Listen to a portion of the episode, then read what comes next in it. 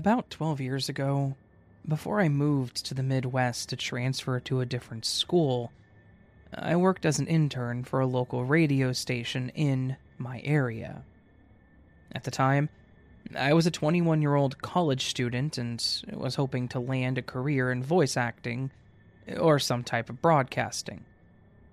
I was able to land a job doing a three year internship for a radio station and was hoping this would help me get my foot in the door. For the first few months, my job mainly consisted of answering phone calls and providing info on each caller to the DJs and hosts. Soon after, the hosts actually allowed me to do some talking on the afternoon shows with them. So I got to know some of the fans of the show. It was a lot of fun, and I really enjoyed the interaction and being involved with the events and activities the radio station would participate in. I quickly began to become familiar and acquainted with the fans who would regularly call in and attend the various events that our station would host. There was one fan in particular, who we're going to call Stacy for anonymity of the story, that would call in frequently. She would either request songs, and participate in contests, or to ask general questions. She would also attend a lot of events that I would be at with the station, so she and I had gotten to know each other. There was one time where she had won one of our contests, and so I had to obtain her personal email to send her more information for her prize. Shortly after that, she began emailing me through the email address that I used at the radio station. Usually it was just a standard, hey, insert radio station name here. I just wanted to send a hello message to my favorite radio intern, Blake. I hope you're having a good day, etc. For the first few messages, I would be cordial and respond, and then I eventually was allowed to create my own Facebook account with the radio alias name so fans could interact with me. Stacy, of course, had found my account and had sent me a friend request, and I added her back. She would like and comment on nearly every single one of my posts, and at first, I didn't mind. Because I just chalked it up to her being a loyal fan to the radio show and the DJs in early July, our radio station hosted a small event in one of the local parks as a sort of a 4th of July bash. There would be food, games, prizes, and a few small bands would be performing. Stacy attended, and as soon as she saw me standing with a few of the other radio hosts, she made a beeline for us. She and I chatted for a few minutes, but I was also extremely busy working and also saying hello to the other fans who had showed up. I noticed that throughout the entire event, Stacy didn't really seem interested in the bands that were playing or the games. She mostly hung out near where I was set up and would just watch me. And I noticed that she hadn't shown up with anybody else. One of the main hosts of our morning show also noticed this and pointed that out to me, and even teased me about her probably having a crush on me. I brushed it off, but it did seem a bit odd that Stacy only seemed to be interested in talking to me the entire time. As the event wrapped up towards the end of the night, Stacy was still pretty much glued to my side. I tried to be as polite as possible, but I had definitely become more aware of her clinginess, as well as notice her attitude had seemed to change whenever another female fan or colleague would talk to me. As we packed up all of our equipment and items after the night was over, I told Stacy thanks for coming and that I hoped that she had a good time. As I started heading towards my car, she started walking behind me, as if she was wanting to continue chatting. I was exhausted from the day's event, and I wanted to get the equipment back to the station so I could just go home.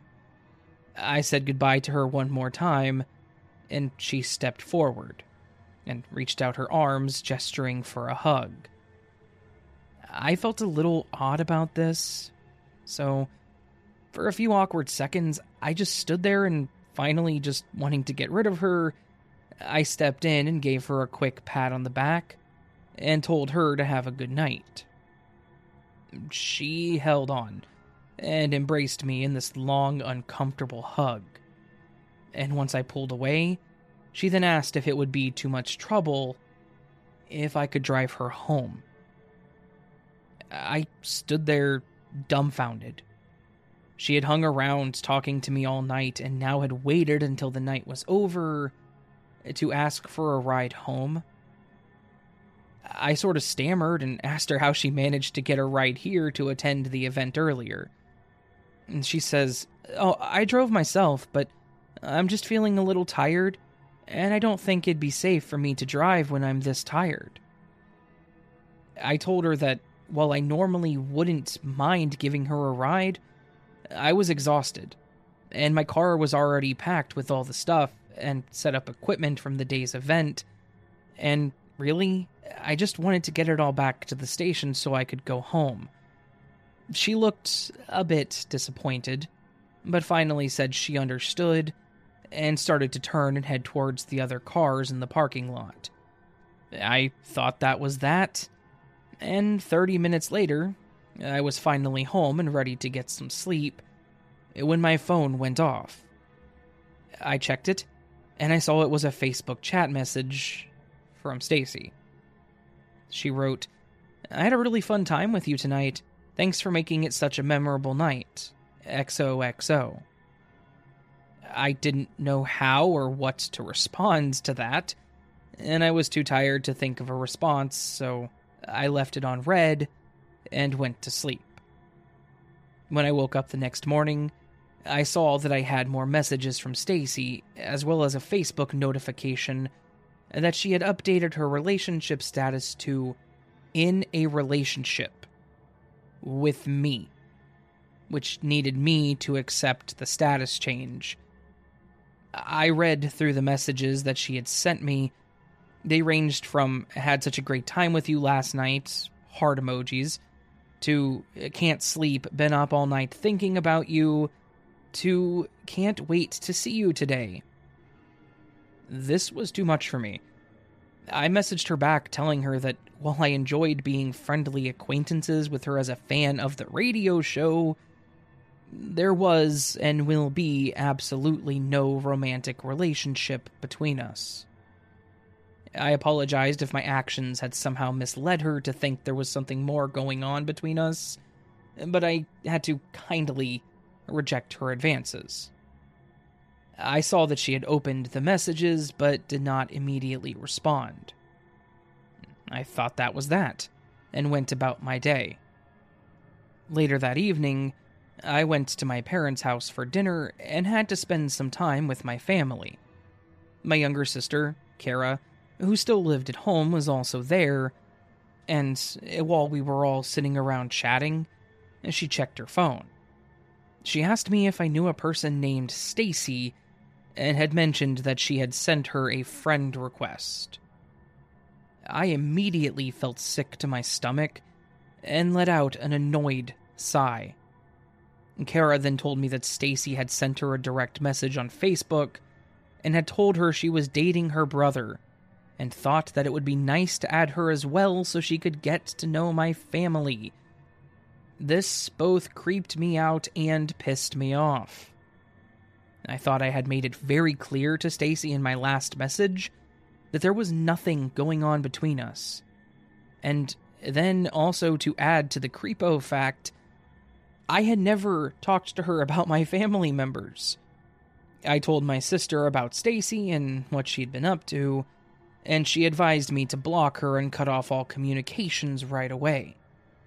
She blocked her as well, so she couldn't send her any more messages. I pulled out my phone and sent another long message to Stacy. Once again, telling her to please stop trying to reach out to my family members and repeated that there is still no relationship between us. I told her it was fine if she was still a fan of the radio show but she needed to stop telling people that we were in a relationship. From there, I didn't even bother to give her a chance to respond to my message, and I blocked her account. I had hoped that this was the end of it, and by the time I had gotten to the station on Monday morning, it was out of my mind. Up until the lead host of the radio show pulled me aside. He told me that a fan named Stacy had applied for another intern position we had open for the radio station, and that she had referenced me as a referral. She also added that she and I were dating, and that I had told her to apply for the intern spot. I was shocked. I quickly updated the host that I was, in fact, not dating this person and had never told her about the new intern position nor to apply for it. I told him that she was basically stalking me ever since the summer event the station hosted last weekend, and that I had actually blocked her and kindly told her to leave me alone.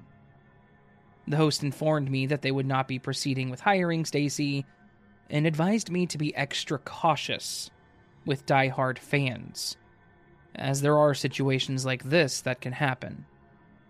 Throughout the day, I was a nervous wreck and was barely able to focus on my work. I kept worrying every time the phone would ring at the station that it would be Stacy calling. For the next couple of days, nothing else happened, and I was starting to get optimistic again that the issue was resolved. However, on Friday night, as I was walking out to my car, I saw that the driver's side door had a huge scratch on it. Someone had taken a screwdriver and intentionally carved a long, deep scratch into the paint. I was shocked and livid at the same time. And like a clueless idiot, I stood there for a few minutes looking around the parking lot. I called the station manager and informed them of what was happening and what had just been done to my car. Unfortunately, there were no security cameras in the parking lot, so there was most likely no way to show who exactly did this. I drove home, making sure to be extra cautious of my surroundings, and was constantly checking my rearview mirror to make sure I wasn't being followed. I texted my sister and told her what had happened. She told me not to unblock Stacy and reach out to her, no matter how angry I was, as this would only be playing into her game further. She told me to document everything else that happened and to be careful. Later that night, I got a new notification on my Instagram and saw that I had a new follower. Yep, you guessed it. It was Stacy. She'd sent me a message on Instagram which said, I think we need to get together and talk. Despite my sister's warnings not to respond to anything, I messaged her back asking what she thinks we would need to talk about, adding, Is that why you left a huge scratch on my car today? She responded with, We need to stop this stupid fight we're having. I want us to work things out. I was speechless. This girl was completely delusional and still under the impression that we were in a relationship. I noticed that she was being clever by not admitting over text that she was the one who had keyed my car, even though I was 100% positive it was her. I still ended up screenshotting the messages from her and proceeded to block her on Instagram. I was pretty much on edge after this worrying about her calling in at the station, or if she would end up randomly showing up at work or try to do anything else to my car. Stacy did end up calling the station a few times, each time requesting to talk to me. By now, the rest of the staff at the station had known about her and had denied her from talking to me each time she'd called. She had tried to get through by telling them that she was my girlfriend, and that it was either an urgent issue or imperative that she speaks to me. Every time the person answering the phone would deny her from talking to me and would end the call after. Over the next month, this was a normal occurrence. I was very fortunate that my boss and the staff at the radio station were so understanding and supportive, but in all honesty, I was miserable. It is a terrible feeling feeling as if you constantly have to be looking over your shoulder every time you go out, or getting a sick feeling in your stomach every time you're told that your stalker had just phoned you at work. The radio station manager had actually contacted the police and asked what could be done about the situation. Unfortunately, there wasn't much that could be done about this unless Stacy were to actually do something in person. And although she had most likely been the one to key my car, there was no proof or evidence that she had done it. Lucky for me, the story pretty much does end there. About two months later, I ended up transferring and moving to a different college in the fall, and I didn't end up hearing from or seeing Stacy anymore. I know the story doesn't have a super terrifying or frightening ending, but for those few short months during that summer, it was extremely stressful and was definitely affecting my mental health for a while. I'm just glad that Stacy didn't end up trying to contact me, but I sincerely hope that by now, after almost 13 years later, she didn't end up doing this to someone else. Or that she got the help that she needed.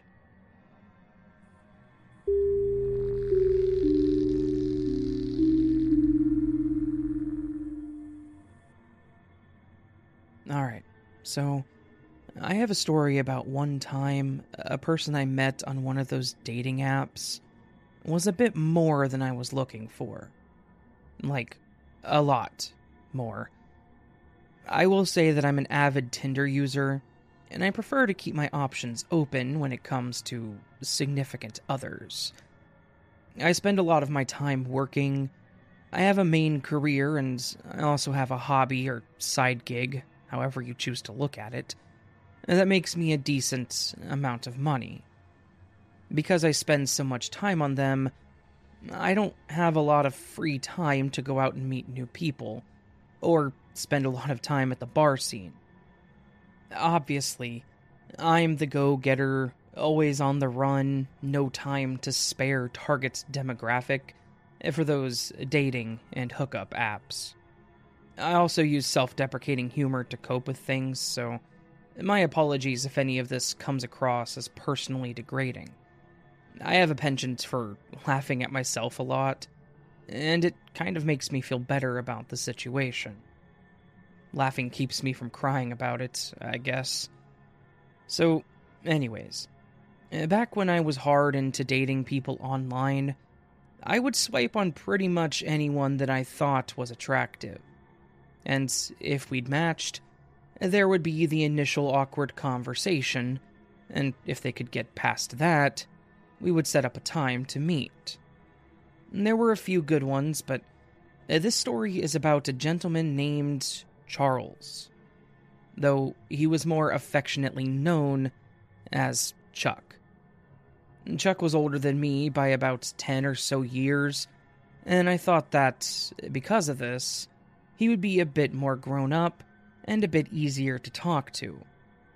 We matched, and in our first conversation, he seemed like he was a good guy that had a lot to talk about. He said he worked at a local library and that he was the front desk person that assisted anyone that needed help. In my opinion, this seemed like a rather reserved job. One that someone that has their head in the right place would have to do. His hobbies were writing and cooking, and he also liked to take road trips to places that were a bit outside local. So, like a few hours at most.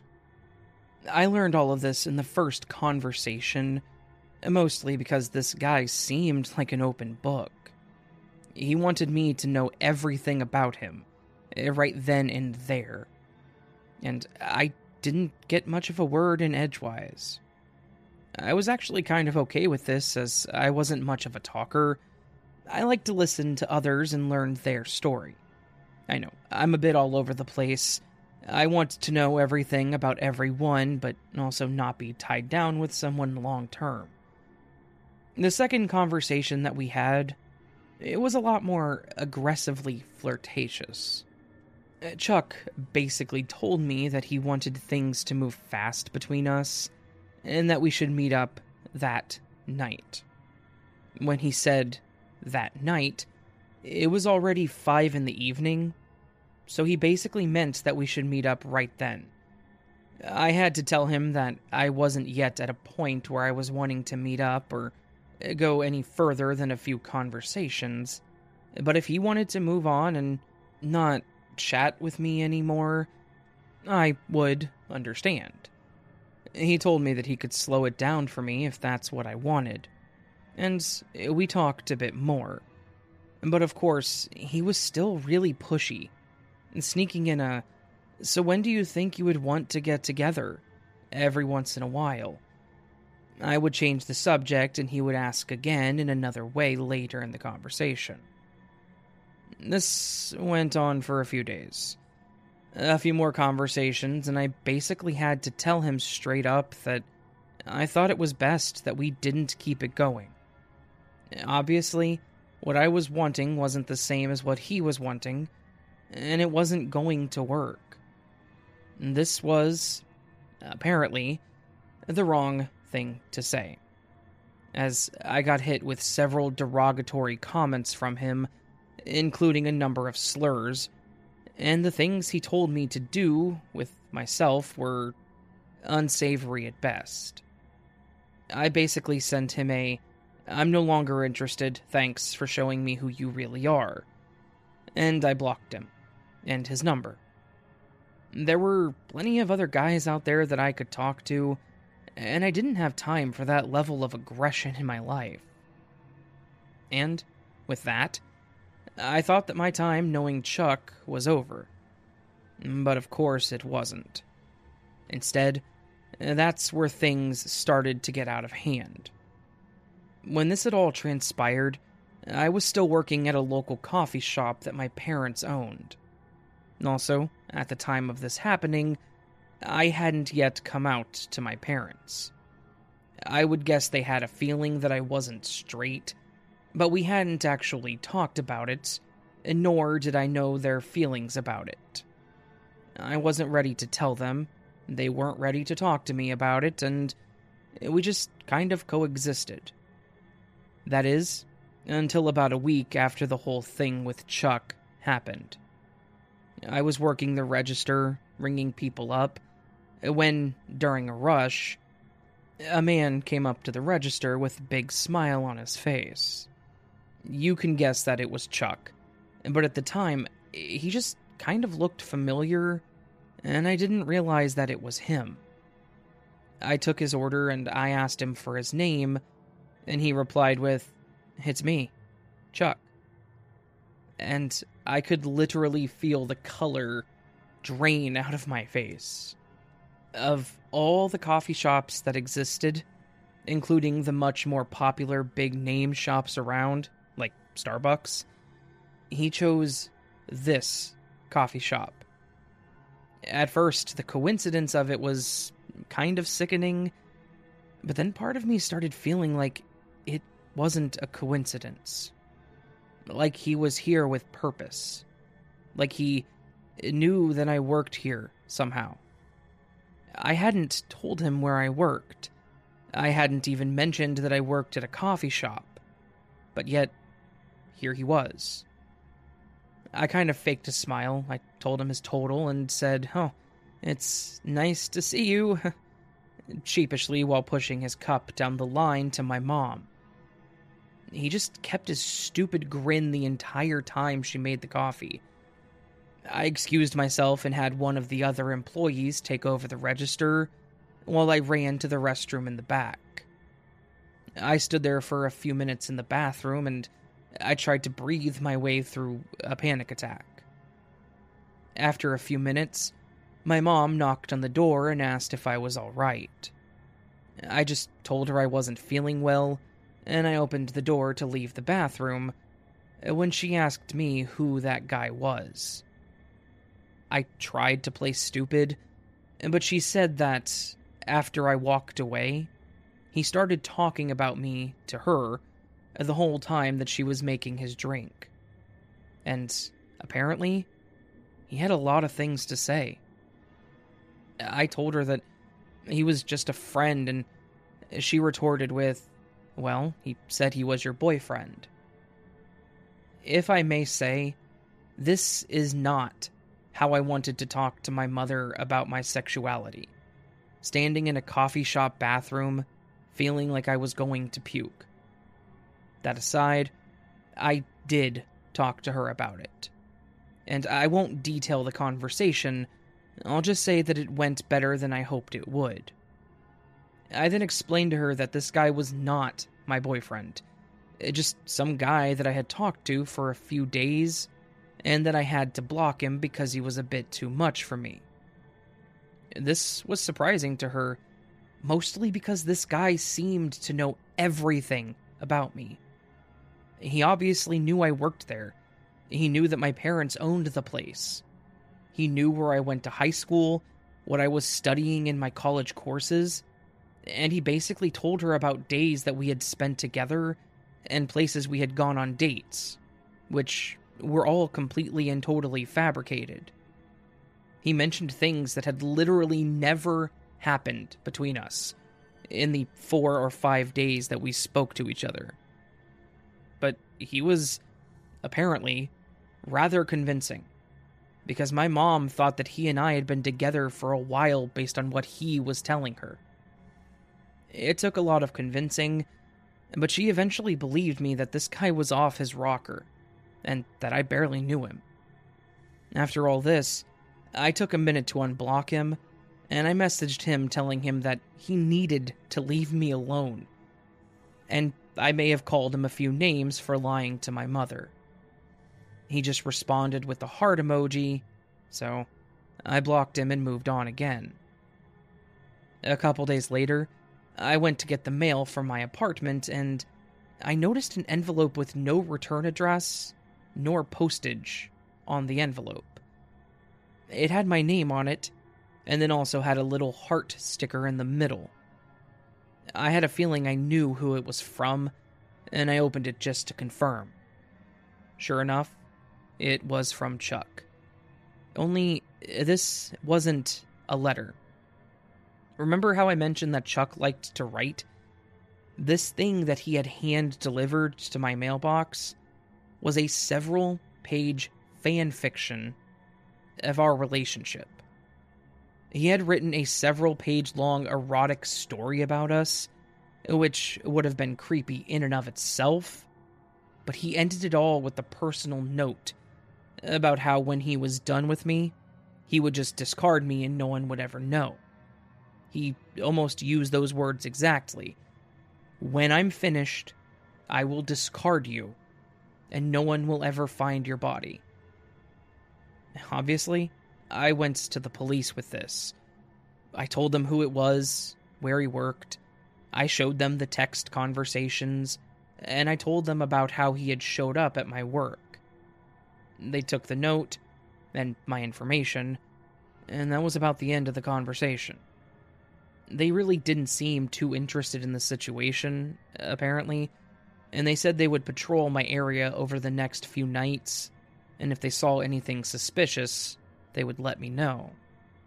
So I left, just feeling incredibly dejected and invalidated about this whole mess. Every single day after that, I kind of felt paranoid. I was feeling like Chuck was going to show up at my door to make his little fiction a reality by force. He thankfully never did. And I know that's a really bad way to end a story about this whole ordeal, but that's actually where he stopped. I don't know if the cops went and spoke with him, or if he just had a change of heart, but I never heard from him again after this. There was one point about a year or so later, when I graduated and started working in my field, that I did get a card in the mail with no return address that basically just said, Congrats. And I think it was from him, but nothing ever came of it all. It was basically just him being a creep, somehow knowing every single thing about me despite me never telling him, sending me that creepy letter slash story, and then moving on. To be honest, I'm actually rather grateful that my ordeal ended in an uneventful way. And because I hate to think of what he would have done had he been a little more inclined to follow through.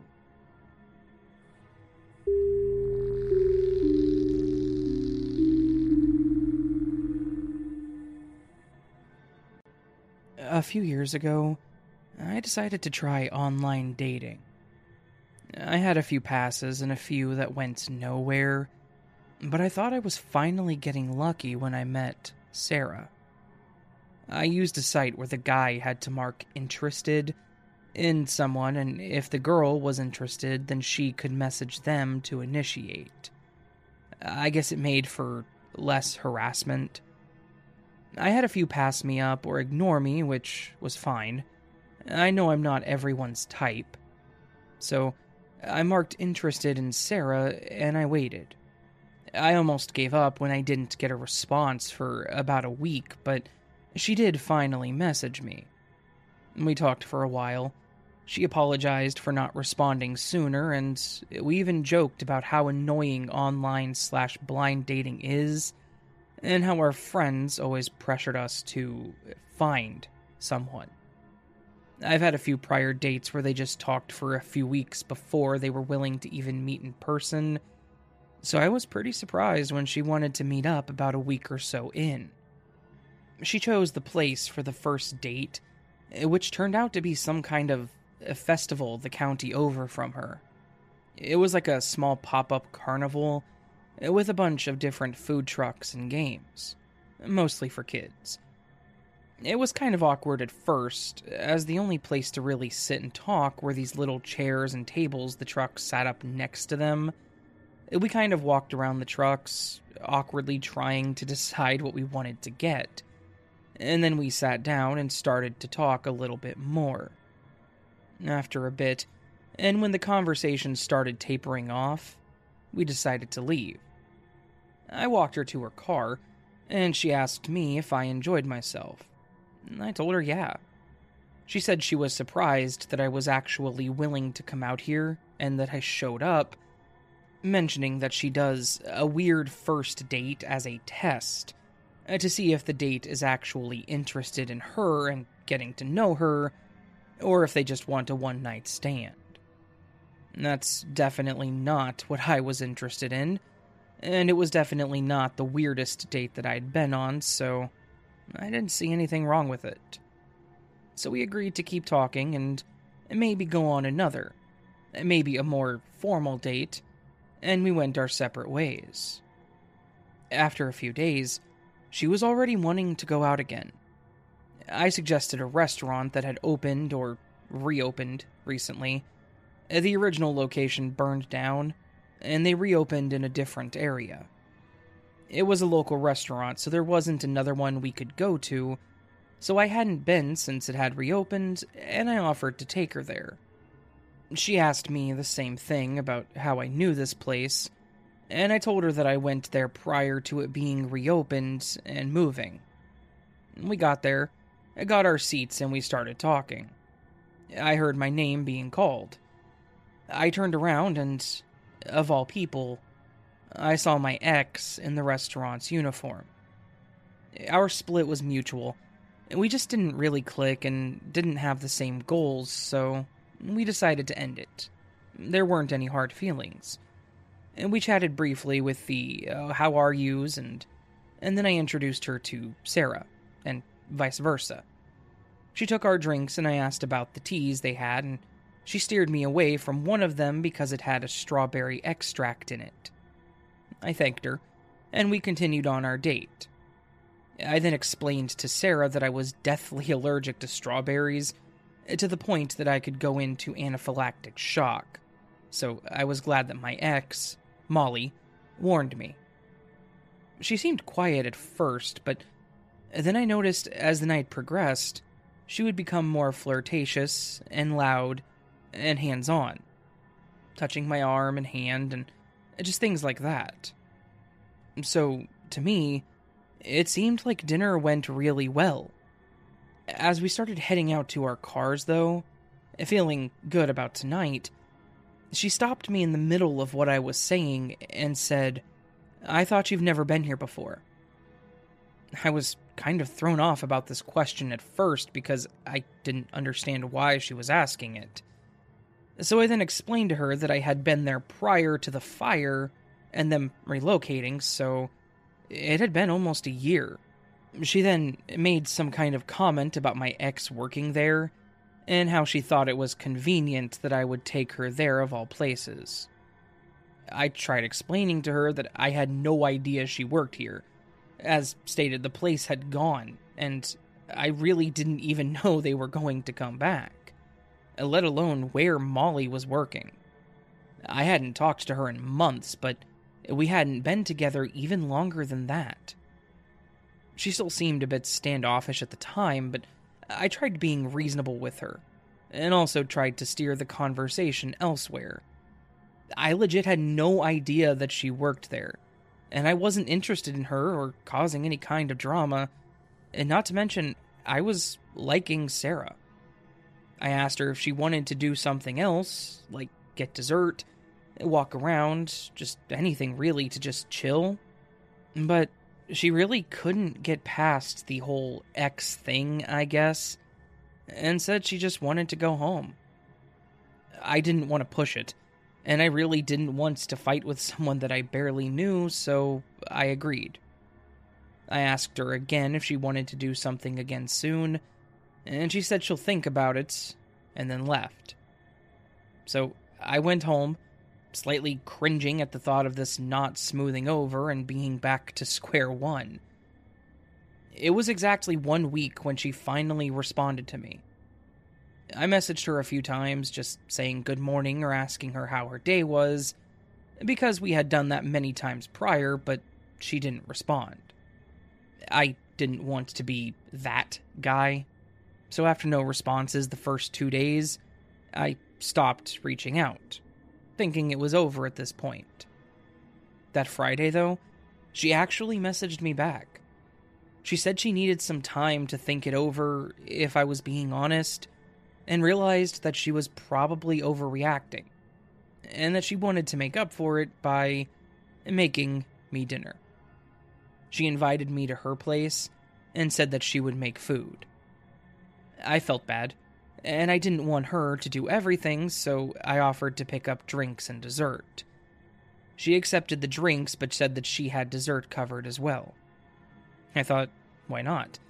I was getting a free home cooked meal, so it was the least I could do. But just to make it right, I decided to even buy her flowers.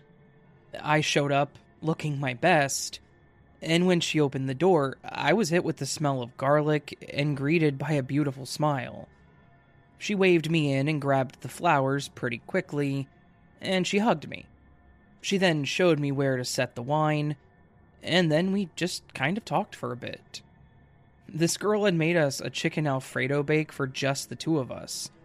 She remembered when I said it was my favorite, and that just made my day. I thought for sure that this was going to work out for us. I helped her put together the salads, eh, pour our drinks, and we sat and had a fantastic dinner. After a few glasses of wine and talking, we finally finished our dinner, and she exclaimed that she almost forgot about dessert. Before I could get up to help, she took the plates and headed off to the kitchen, telling me to stay put. And that's when she brought in this really exquisite cheesecake. It had chocolate curls on the top and had red swirls throughout it. I thought maybe she had bought it until she said that she had made it. Again, I was impressed. A woman after my heart. However, I see red in desserts, especially cakes, and I have to make sure to ask is this strawberry, though? To which she made sure to explain that it was strictly cherries, and said that she made it all herself to make sure there was no chance of contamination. Again, she seemed to remember the Alfredo thing and was adamant on this, so I trusted her. And we enjoyed our dessert. I took a few bites, and from what I'd had, it was delicious. It tasted perfect. until I realized I couldn't taste it anymore. I started feeling like I was also clearing my throat a lot, and then started feeling this weird tingling or burning sensation. I again asked her to confirm, You didn't put anything strawberry in this, right? And she again confirmed that she hadn't. I was starting to worry at this point because everything else had been fine. There was nothing wrong up until I ate the cheesecake.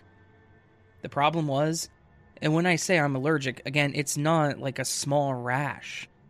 It started feeling like it was hard to breathe, so I told her I needed to go to the hospital.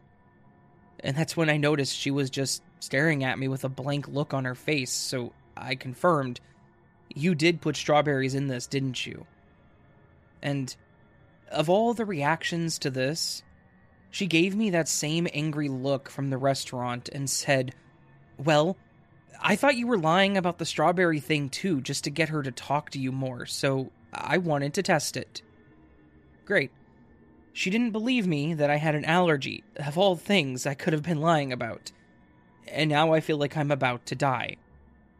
I'm a little angrier at this point, and I yelled at her to take me to the hospital before I died on her floor. And after dragging ass for several minutes, grabbing her stuff and pretty much just pouting, she took me.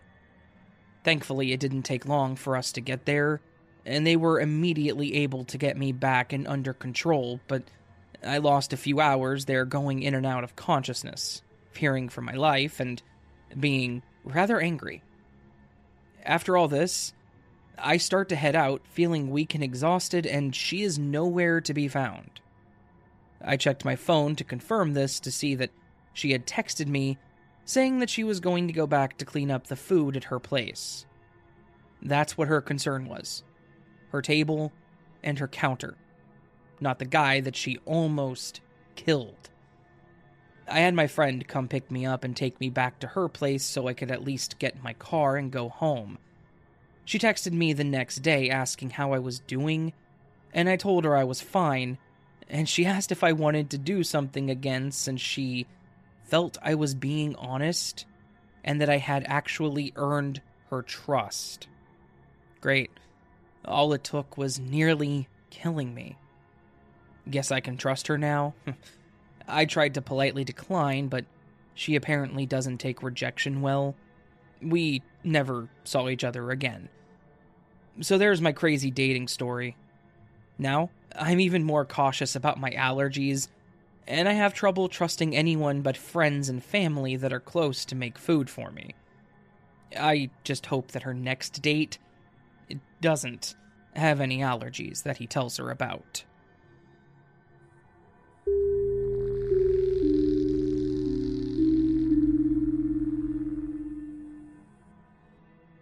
I want to preface this whole thing with when you're lonely, sometimes you do desperate and stupid things. I am prepared to be made fun of, but I also think that some things weren't expected, and let's face it, it was also a learning experience. And this was a few years back. I was in a fairly serious relationship then. I was really into this girl and was actually planning on proposing to her when I found out that she had been cheating on me.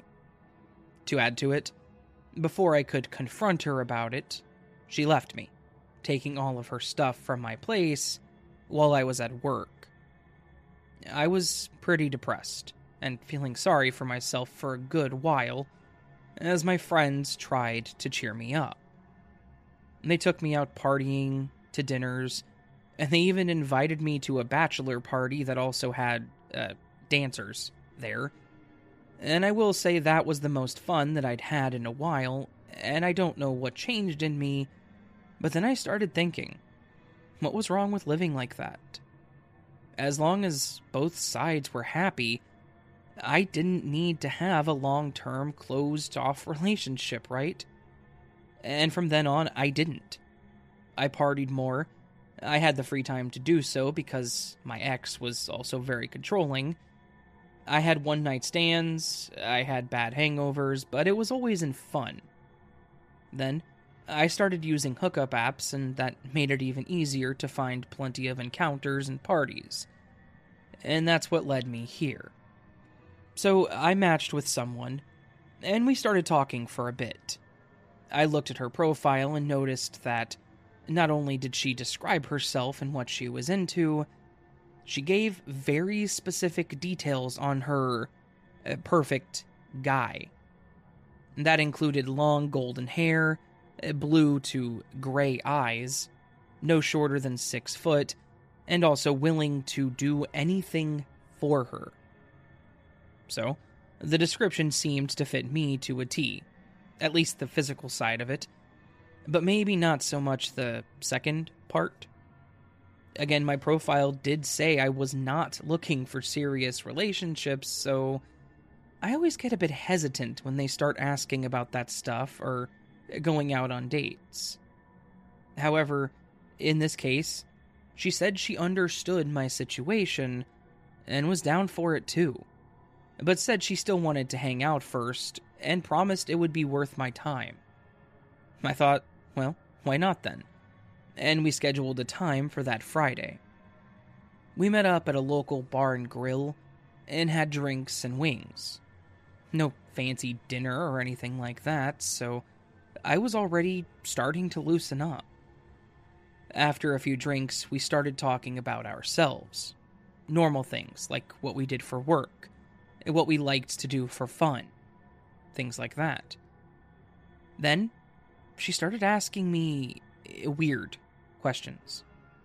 She asked me if I was religious or if I believed in any higher beings. Then, hard left, she asked me if I liked horror movies. She also asked me if I was good with blood and gore and what my blood type was. Uh, just really weird questions. Again, I was already feeling a bit tipsy so I answered them the best I could. After a few minutes, she excused herself to the restroom and came back, asking me if I wanted to go back to her place. I agreed, and I followed her there in my car.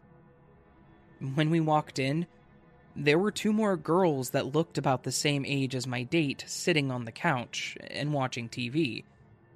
When we walked in, they both immediately looked over at me, smiling my date introduced me to them as her sisters, and they offered me a seat on the couch. I could see where this was going pretty quickly, as they offered me drinks and the four of us all sat around talking and flirting. However, I was getting eh, pretty wasted, as my head felt like it was spinning. More so than usual. However, the girls were still having fun, and my date was starting to usher me to her room. And we started walking back there, and as I laid on the bed, she turned out the lights. I laid there in the dark as I started hearing her giggle and crawling onto the bed, and as she got to my torso, I felt a very sharp pain in my left shoulder. It was the worst pain I had ever felt, and combining that with being intoxicated, I didn't really know what to do or how to process this. I started trying to get up, but she was holding me down.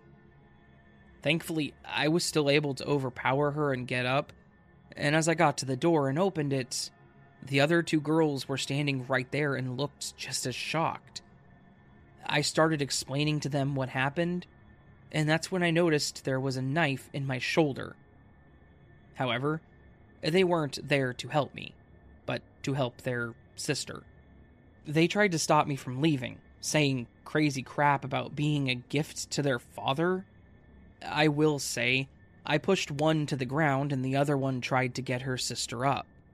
Within this time, I pulled the knife out of my shoulder, as she wasn't strong enough for it to go in too far, and I was swinging it around at them. They managed to stay where they were as I ran out of that house. I ran as fast as I could to the house across from them, banging on the door, entirely unaware of what time it was.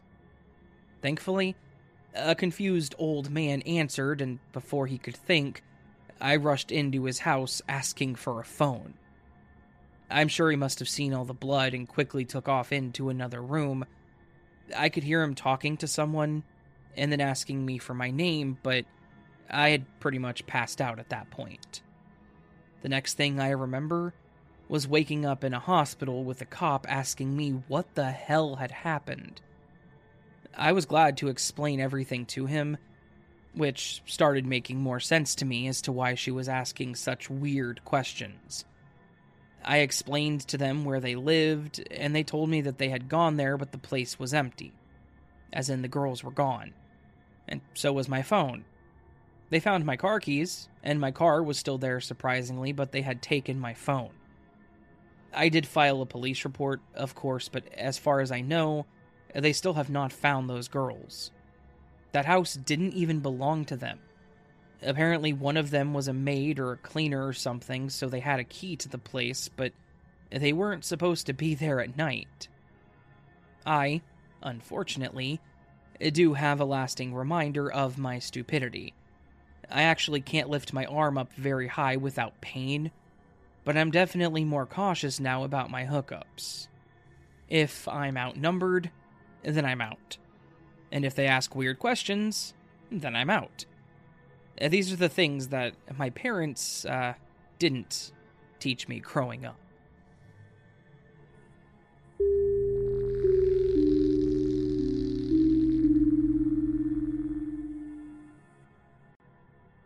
I've been wanting to share this story for a while, but I wasn't really sure of where to go.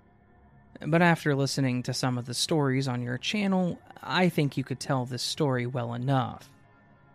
It's a bit different from the normal stories that you do, but I think your listeners will enjoy it. I have a story from way back whenever I was a teenager. I won't mention where I lived at the time, mostly because I don't want people to look too far into it and potentially bother the people that still live in the area. And there's a reason for that. Back when I was around 18 or so, which would have been in the mid 80s, I was dating a girl that was Native American, and she lived with her family on native land. Just to add, though it's not super relevant, we are actually married now, and we no longer live on the land, but do live in a city nearby. Now, some people in her family had a major issue with us dating. I'm not native at all. In fact, I'm mostly Hispanic, but her parents accepted me as if I was their son in law from day one. They were, and are, super loving people. And they saw that their daughter and I loved one another, and that that's what mattered. Now, eh, back when I was this age, I would often spend a day or the whole weekend with her and her parents. We would just hang out and do whatever they had planned, so long as it didn't require time with the people of her tribe. And like I said, her parents accepted me, but I was looked at a bit differently. And I totally get that. For the most part, as long as I didn't insert myself into their dealings, they didn't really have much to say to me. During the last summer, before she and I tied the knot, I was staying with her family pretty much full time, as, by this point, they already knew we were planning on getting married. I remember that while sleeping in her room, I kept hearing something scratching at the wall by the window. It was almost like a cat or a raccoon was trying to climb its way up to the glass. I remember that it was rather subtle, and I would mention it to her dad that they had a raccoon that liked to come around at night. He told me that he hadn't heard anything or even noticed any signs of a raccoon, but that he would set up a catch trap to see if he could maybe get him away from the house. I agreed and moved on, thinking that that would be the end of it. The same night that he set up the trap, I heard what sounded like the cage for the release trap being smashed or hit by something large, and I wasn't really willing to go outside, mostly because I was thinking it was something trying to get at the small animal that he had caught, maybe. I just remember thinking, Well, that can't be good for anything that was in the trap. And then going back to sleep. The next morning, we went out and checked the trap, and no joke, it was completely destroyed. And when I say destroyed, it almost looked like someone had run over it with a car. I asked her dad what could have caused that, and he basically told me not to be concerned about it and to just forget it. At first, I was a bit taken back, but I had to remember that this man held very deep beliefs that I didn't personally understand. And maybe this was a situation of not speaking about the thing or mentioning it by name. I nodded in understanding and just told him that hopefully it would just go away. And it did for a while. There was a bit of a stretch where there wasn't any scratching at the window or really any noise outside the house for a bit. But about a month after the event with the trap, I woke up in the middle of the night to hear someone speaking. I could hear a voice, but I couldn't really make out what was being said. Like they were speaking with their backs turned to the window in a really quiet tone. I sat up thinking maybe it was her father and looked out the window to see if I could see him, but all I could see was what looked like someone standing at a nearby tree and staring in my direction. In my half asleep stupor, I stared for a few moments and thought maybe it was him or one of her siblings or something. But then it got weird. While I was staring, I started hearing whatever or whoever this was say my name. Now, that wouldn't normally be a huge deal. Everyone in the area knew who I was, so maybe it could be someone trying to get my attention outside. The problem was that the person's voice, the voice that was calling my name from outside, was my fiance's. The woman that was clearly out cold, lying right next to me. I could hear it clear as day saying my name, almost in an inquisitive tone. It was it kind of like it was being playful and calling to me. I shook my fiance awake without making too much movement and I asked her if she heard what I was hearing. She paused for a moment and said, It's probably just an owl or something. Go back to sleep. I just kind of put my head back down and stared up at the ceiling the entire night, while this thing kept randomly calling for me. I tried to ignore it, but part of me seriously felt like if I went to sleep, it was going to show up at the window. It eventually stopped when the morning came, and when I looked back outside, that figure out by the tree was gone. It was seriously creepy as hell to me. I have no idea what it was, and I didn't ask her nor her dad, mostly because I didn't want to invite it further into my life by knowing more about it. That was the last night that I heard anything outside the window, and the only time that I ever heard it talking. We did move away a few years after, but I never mentioned this to her parents. I did tell her, and she laughed at me, saying that I had been watching way too many scary movies.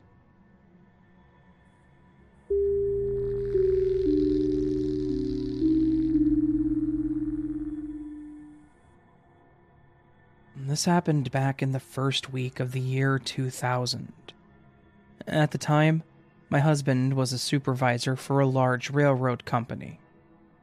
The phone was constantly ringing, even after work hours, because there was always trouble on that railroad, and my husband is the type that can't say no. He would always answer the calls and troubleshoot the problems with the maintainers on the phone. A lot of the time, he would even go out into the field to help them in person. Uh, so, in short, Nine times out of ten, if the phone rang, it was one of my husband's workers. One day, it was after work hours, and my husband, myself, and our two daughters were watching TV in the living room. I'd just gotten up to use the bathroom, and the phone rang. Now, remember, this is the year 2000. Cell phones were not that mainstream yet. My husband did have a work cell, but he usually left it in the truck, knowing the workers would just call the landline if he didn't answer the cell. When the phone rang, since I was already walking by it, I said I would get it. I picked up the phone and said, Hello? There was a thick static, very loud. Hello? I repeated. I heard a very, very faint voice at the other end of the line. It was a male voice, but I couldn't make out what he was saying. I said, I, I can't hear you. I told my husband that I think one of his men must be in a bad coverage zone trying to call him. He told me to just hang up and let them call back, but I felt like I shouldn't. The voice, it sounded somewhat scared. So I tried again. I said, Can you speak louder? I can't hear you. Then the voice was way more clear. The man yelled, Lisa! Now, needless to say, I'm freaking the hell out at this point. My husband's coworkers did not know me like that. They called me Ms. Rosenblatt. On top of that, the voice rang a familiar bell. I thought to myself, I think I know this voice. As I'm thinking this, the voice again screams my name Lisa! And that's when I recognized it. It was my father. He was my estranged father because he had been an abusive alcoholic. He beat my mother and abused my sister and I. The thing is, he had died of cancer two weeks prior. I freaked. I slammed the phone down immediately, hanging up. I could feel the color draining from my face. My husband jumped up and ran over to me, asking what was wrong. My throat was dry and my heart was racing, but I said, It it was my father. My husband said, Are you sure it wasn't someone that just sounded like him? He's dead, remember? I said, Of course I remember, but I know his voice. I heard it my entire childhood. In the days following, my husband asked all of his men if they had called our home phone on that day at that time, and none of them had. I couldn't get the sound of the way his voice was desperate and panicked out of my head. I thought about it constantly for days.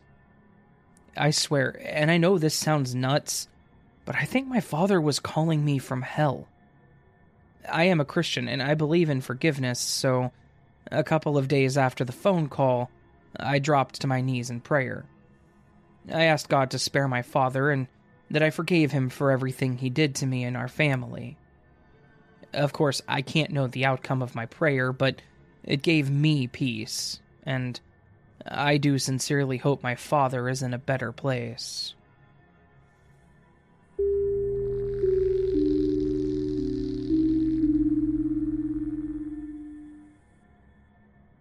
I moved into this place in 2016 with my nine year old son, and I lived there until 2019.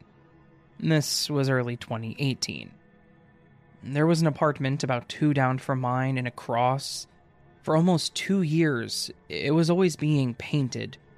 Or at least it always smelled like paint and chemicals. They were coming from the door, seeping into the hallway. Eh, sometimes they had painters coming in and out of the building, and I assumed they went there, but they never seemed to be going in and out of that specific apartment. One day, at the front foyer, I noticed a condemned sticker ripped half off of that apartment. I contemplated bugs or drug house, or even a murder could have happened. I mean, who paints an apartment for almost two years? Eventually, a family of four or five moved in. I'm not exactly sure how many, as I didn't talk to them much, other than a hi in the hallways while getting the mail there was definitely two children, a mother and a father, that lived there.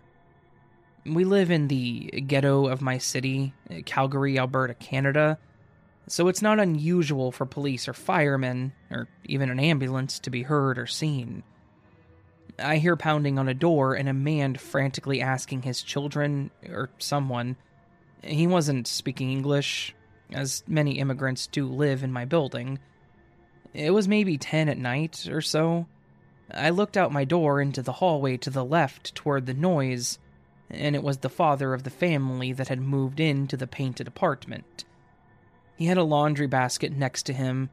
He looked as if he had grabbed laundry from the laundry room on the next floor.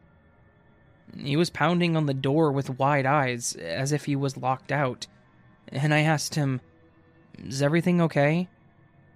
He said, No, my baby. My babies are inside. I can't get in, but I didn't lock the door. Now, this is what I understood with his thick accent. I saw his children previously, and they were like two and four, so there's no way that they could reach the deadbolt. He claimed his wife worked nights, and he was on the phone with the police by this time. I told him that maybe the kids somehow got to a stool or something and locked the door, thinking it was funny. But the kids were screaming inside. Well, one was. I could only hear one child when I knew that there were two. I went back to my apartment hastily as my son was there alone, sleeping over the noise. And My door was still unlocked and all calm. The police got there and had to bust their door in after like half an hour of pounding. They moved less than six months after that, and I'm pretty sure it's still vacant since the last people only lasted a month. But every once in a while, I get a paint smell or ammonia when I walk by. I unfortunately was with a drug addict of a boyfriend at the time, which I've never done hard drugs in my life. I smoke here and there, but nothing else. We were fighting one day, arguing about how he had no money when he had gotten paid two days prior $1,400 working as a mechanic. This small green plate that I keep on top of the fridge with weed on it and papers so it's out of reach of my son flew to the floor and smashed into pieces. We stopped, looked at each other, I said, I told you this place is haunted. As months before, the bathroom door closed on its own, and he swears up and down it was me since he was in the bathroom with his back turned and the door slammed shut. I'm no longer with the toxic people, and the apartment can't keep tenants, or the tenants won't stay. But either way, it was creepy.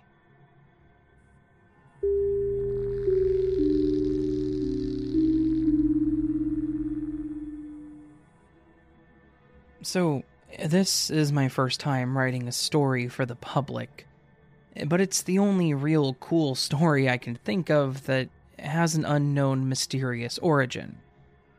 And this is the time that I officially saw my first in person encounter with a UFO craft, which was very fascinating. It happened around sometime towards the end of the year. I was about 15 or 16 at the time I'm 34 now, so that would have been around the year 2003. And this takes place in the city where I'd spent most of my life, in San Francisco, California. I was quite the adventurous kid who didn't exactly listen to their parents, and of course, my friends who I hung out with as well. I forgot where me and my best friend were going at that time. It was like 1, maybe 2 in the morning as we were waiting at the bus stop for the Owl bus, a few blocks from my house, close to San Francisco General. The bus only came every hour or so, so we're just sitting and waiting for it for a little while. That's when I gazed up and noticed across the street and to the left, a little above the first story pizza restaurant, above the roof, it was this UFO like craft. A disc shape for sure that was just hovering silent. No sound whatsoever. It was about the size of that one UFO craft from the movie Independence Day. I barely got to notice the details of this thing that long, but like I said, it was disc shaped, dark, metallic in color, and a bottom that had a circular, rectangle light pattern in which it would rotate, and the four different colors in these rectangles were blue, red, yellow, and green. Like four going clockwise and four going counterclockwise. Then, before I knew it, the bottom got a little bit faster, and then a lot, a lot faster, and incredibly fast. All in like three seconds. And then it jetted straight diagonally upwards, and before my eyes, it had pretty much become a laser beam that just went out of this world in what seemed like light speed. And it was gone. There was no sound. I said, Wow, to my friend, did you see that? And he confirmed that he had, yes. I remember myself saying, You know, I always knew aliens existed, but this is just confirmation of what I already knew. That was undeniable truth that beings from another place in this cosmos do come here. No doubt about it. I never really seen anything I can think of that would be like light speed, but I can imagine as fast as I can see this UFO turn to a laser beam and go up in the sky, it was like a blink, and then it was gone. And this whole time, nothing made any sound whatsoever. There's a certain feeling when you see something and another person is there with you, and they saw the same thing. Now, when I say it turned into a laser, a good, almost perfect example of what I'm talking about is like from the old show Star Trek The Next Generation. Like that jump to hyperspace. It was truly an amazing experience, and I just wish I could see something like that again. Well, there was my story. I hope y'all enjoyed, and if you've experienced any craft as well, let me know.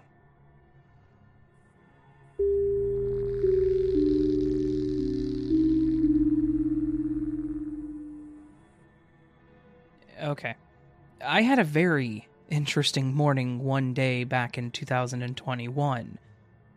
I was sleeping away, and while I was sleeping, I heard my closed bedroom door open.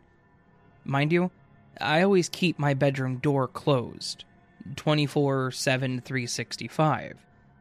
Then I heard footsteps.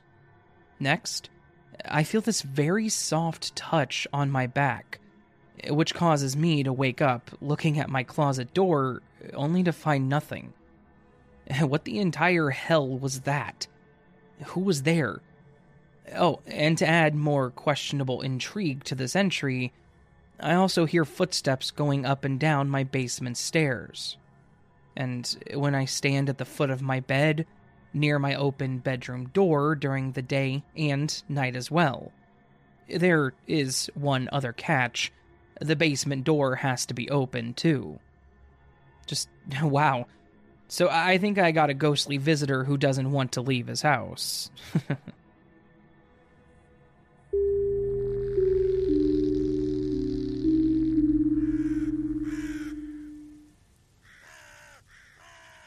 that was today's episode of the As the Raven Dreams podcast. Thank you so very much for listening, and I really hope you enjoyed these scary stories. If you want to support the channel further, please do consider checking out my YouTube channel. Just search as The Raven Dreams on YouTube and subscribing. You can also join the channel or go to my Patreon for early access to all of my content. All of it's appreciated and never expected. But if it happens, thank you. All that said, friends, I will see you on the next episode of the As the Raven Dreams podcast. But of course, until then, Sleep well.